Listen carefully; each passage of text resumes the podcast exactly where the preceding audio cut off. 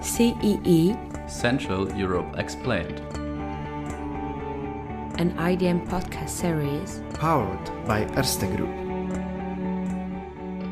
Episode 8 EU to Your Home, Part 2 European Integration Politics.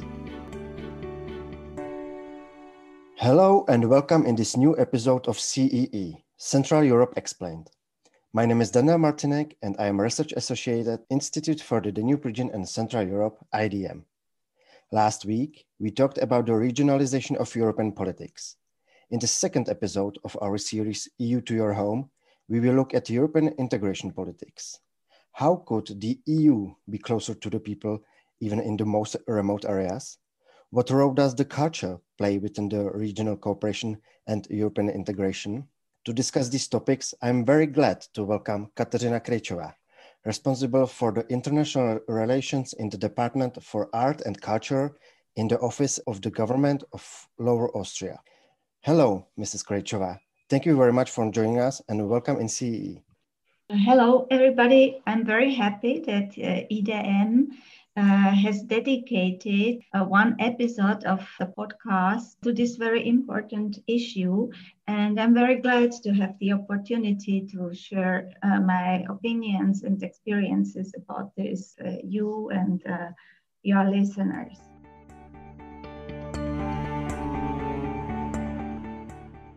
To begin with, it can be observed that regionalism, regions, and local areas are gaining on importance in many directions. In addition, regions are part of the identity of the people living here. They are places that affect people in everyday life. That is why the EU is working towards making the people in more remote areas and on the countryside aware of the benefits of EU membership that the European integration contributes significantly to the well-being of the ordinary citizens. What are the EU cooperation programs or projects targeting the regional levels that you are experiencing in your daily work? So, most, uh, or at least some of the followers, colleagues, and friends who listen to us will know that it is the European Territorial Cooperation Policy, better known as Interreg, which is uh, targeting to regional level. Uh, to be more specific, it is uh, Interreg A, which aims to support sustainable cross-border cooperation on the regional level and to contribute to improving economic, social, and territorial cooperation in general.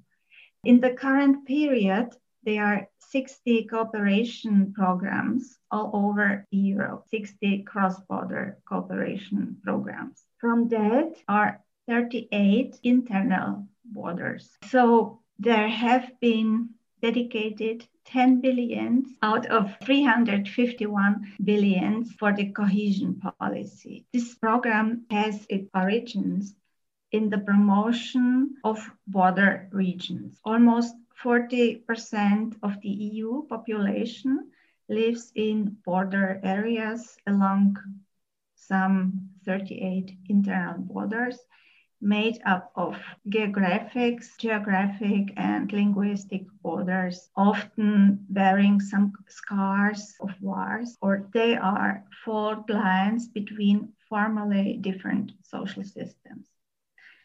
The first programming period has been launched 1990. So 1990, Europe began to grow together again. In the very beginning, it was important to generate mutual trust across borders, which was not very easy because of the language, social, economical, or legal or administrative differences. I personally spent three planning periods with the Interreg program. So the program has become a real fellow and very important instrument in everyday work. But uh, to get back to the question, the program has the most important impact in the border regions and in these remote areas you have mentioned. Well, looking back then to 1990, I always get a little sentimental because uh, back then it wasn't that easy to practice cross border cooperation. At that time, we still had these checkpoints at the borders, and they closed at uh, 10 p.m which made the cooperation very difficult. It was almost impossible to organize events in the evening. So there were some difficulties. And comparing to this, uh, today this situation is better. So luckily, much is now very different, better, easier in the border region. In the current period of Interreg, we have an amount of 98 million of euros in the Austria Czech Republic Interreg program. And we have an amount of 76 million euros in the Austria Slovakia Interreg program. And also other circumstances has changed already. We have no borders and actual also uh, language differences or, or borders because English is getting uh, somehow a, a, common language of all cross-border stakeholders. And we have also a very important instrument for the cross-border cooperation within these Interreg programs, and it is Small Project Fund. We've got some one small project fund within the Austria Czech Republic Interreg program and this small project fund is giving the frame the possibility to implement small cooperation projects up to 40,000 euro. So this is also very, very important instrument for cross-border cooperation between uh, cities, settlements, uh, NGOs, and then just people living in the border region and the quality of the projects uh, increases significantly. They have become more demanding and really need stable, reliable partnerships. Now I'm talking about the Interreg projects. The awareness of the achievements and advantages of the EU is the stronger and uh, clearer in the immediate border area because a lot of uh, EU fundings were invested here. The people in the border areas have the experience of the biggest improvements and uh, their access to services and opportunities became definitely much better through this cross-border cooperation and of course through open borders after the EU enlargement. Of course, I'm talking about uh, Czech, uh, Austrian, and Slovak Austrian uh, border programs. I would like to add maybe also that because uh, talking about the task or, or, power of culture, so why are cultural cooperations uh, so important is uh, in my opinion, because culture is a window, a space, and uh, a very nice opportunity, not only for entertainment, but also for dealing with the world, with history, with oneself and the others. And uh, art and culture touches not only our intellect, but also our souls and our hearts. So, in my opinion, this is also the strongest effect of culture. And at the same time also a very important precondition for intercultural exchange. Culture sector is somehow also a kind of soft power of bringing not only nations and regions but uh, first of all people together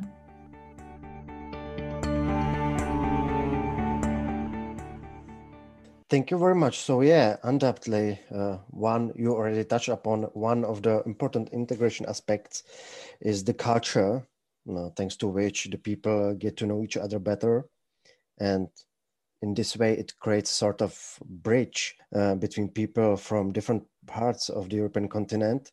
So my question would be, what is the role of culture within the cooperation on the regional level?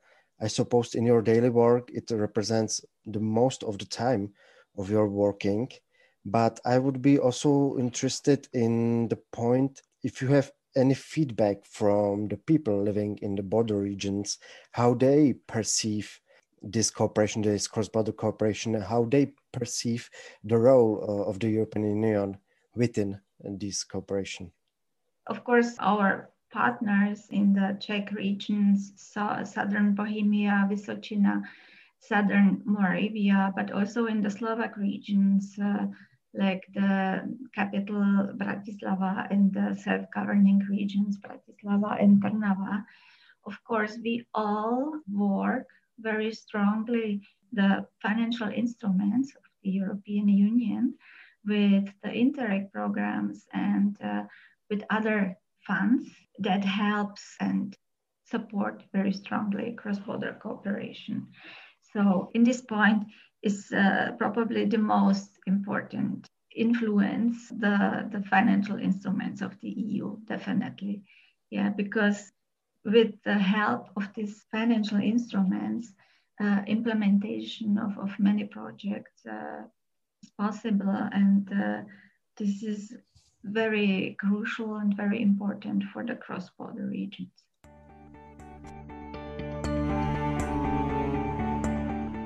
Thank you. Now, in 1989, the initiative ARGE Donauländer, the working community of the Danube regions, was established by the government of Lower Austria. And in 2022, the city of Novi Sad is about to become the European capital of culture as the very first city outside of the European Union to gain such a recognition. And at the same time, the autonomous province of Vojvodina is in charge of the presidency of the ARGE Donauländer. So my question, Mrs. Krejčová, would be, could you tell us more about the cooperation with the Serbian region? How does it work? Are there maybe some differences to cooperate with someone outside the European Union? And what is foreseen regarding the year 2022 when Novi Sad is about to become the European capital of culture? Yeah, so as usual, the impetus for the inclusion of the region of Vojvodina into the working community of the Danube regions in the ARGE Donauländer uh, came from the cultural sector. Uh, 2017, uh, we came in contact managing directors, the European Cap- Capital of Culture Novi Sad 2021 we invited them to a working visit to Lower Austria, and then we also visited the region of Vojvodina, and we were very amazed and impressed by the cultural diversity of this region.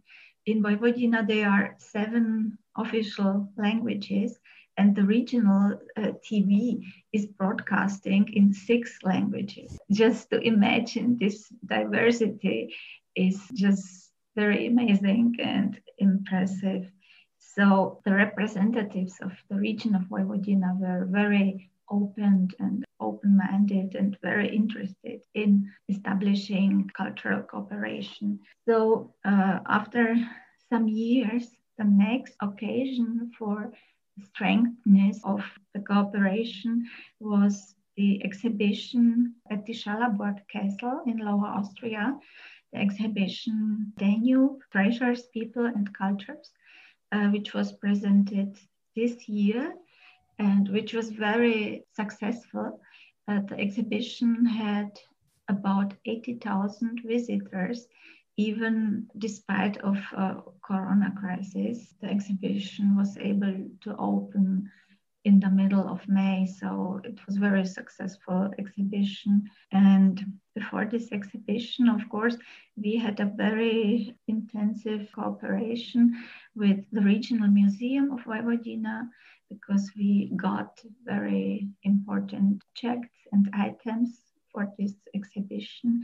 And even it was possible to get some items from National Museum in Belgrade that were given for the very first time abroad.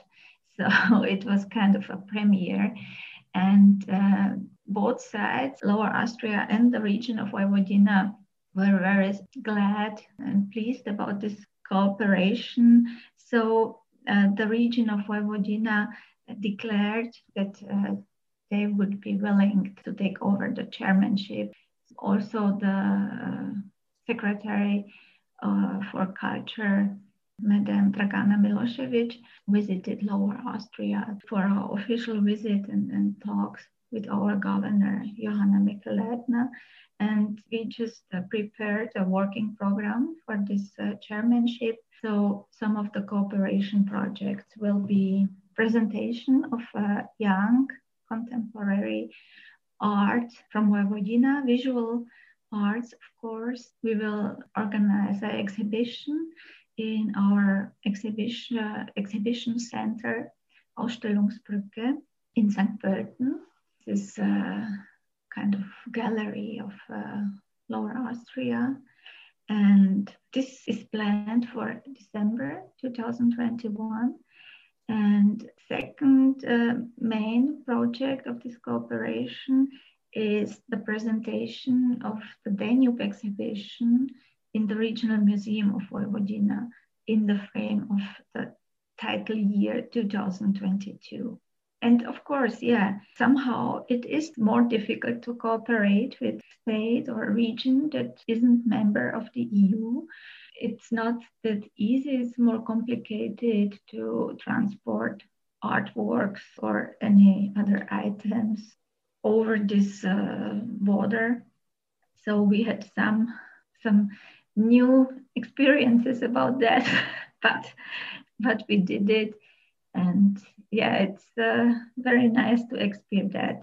I would say the representatives uh, of the region of Vojvodina, the politicians, but also the representatives of institutions or the representatives of, of the ECOC Novi Sad 2022 are very reliable partners and, and very, very important partners for us.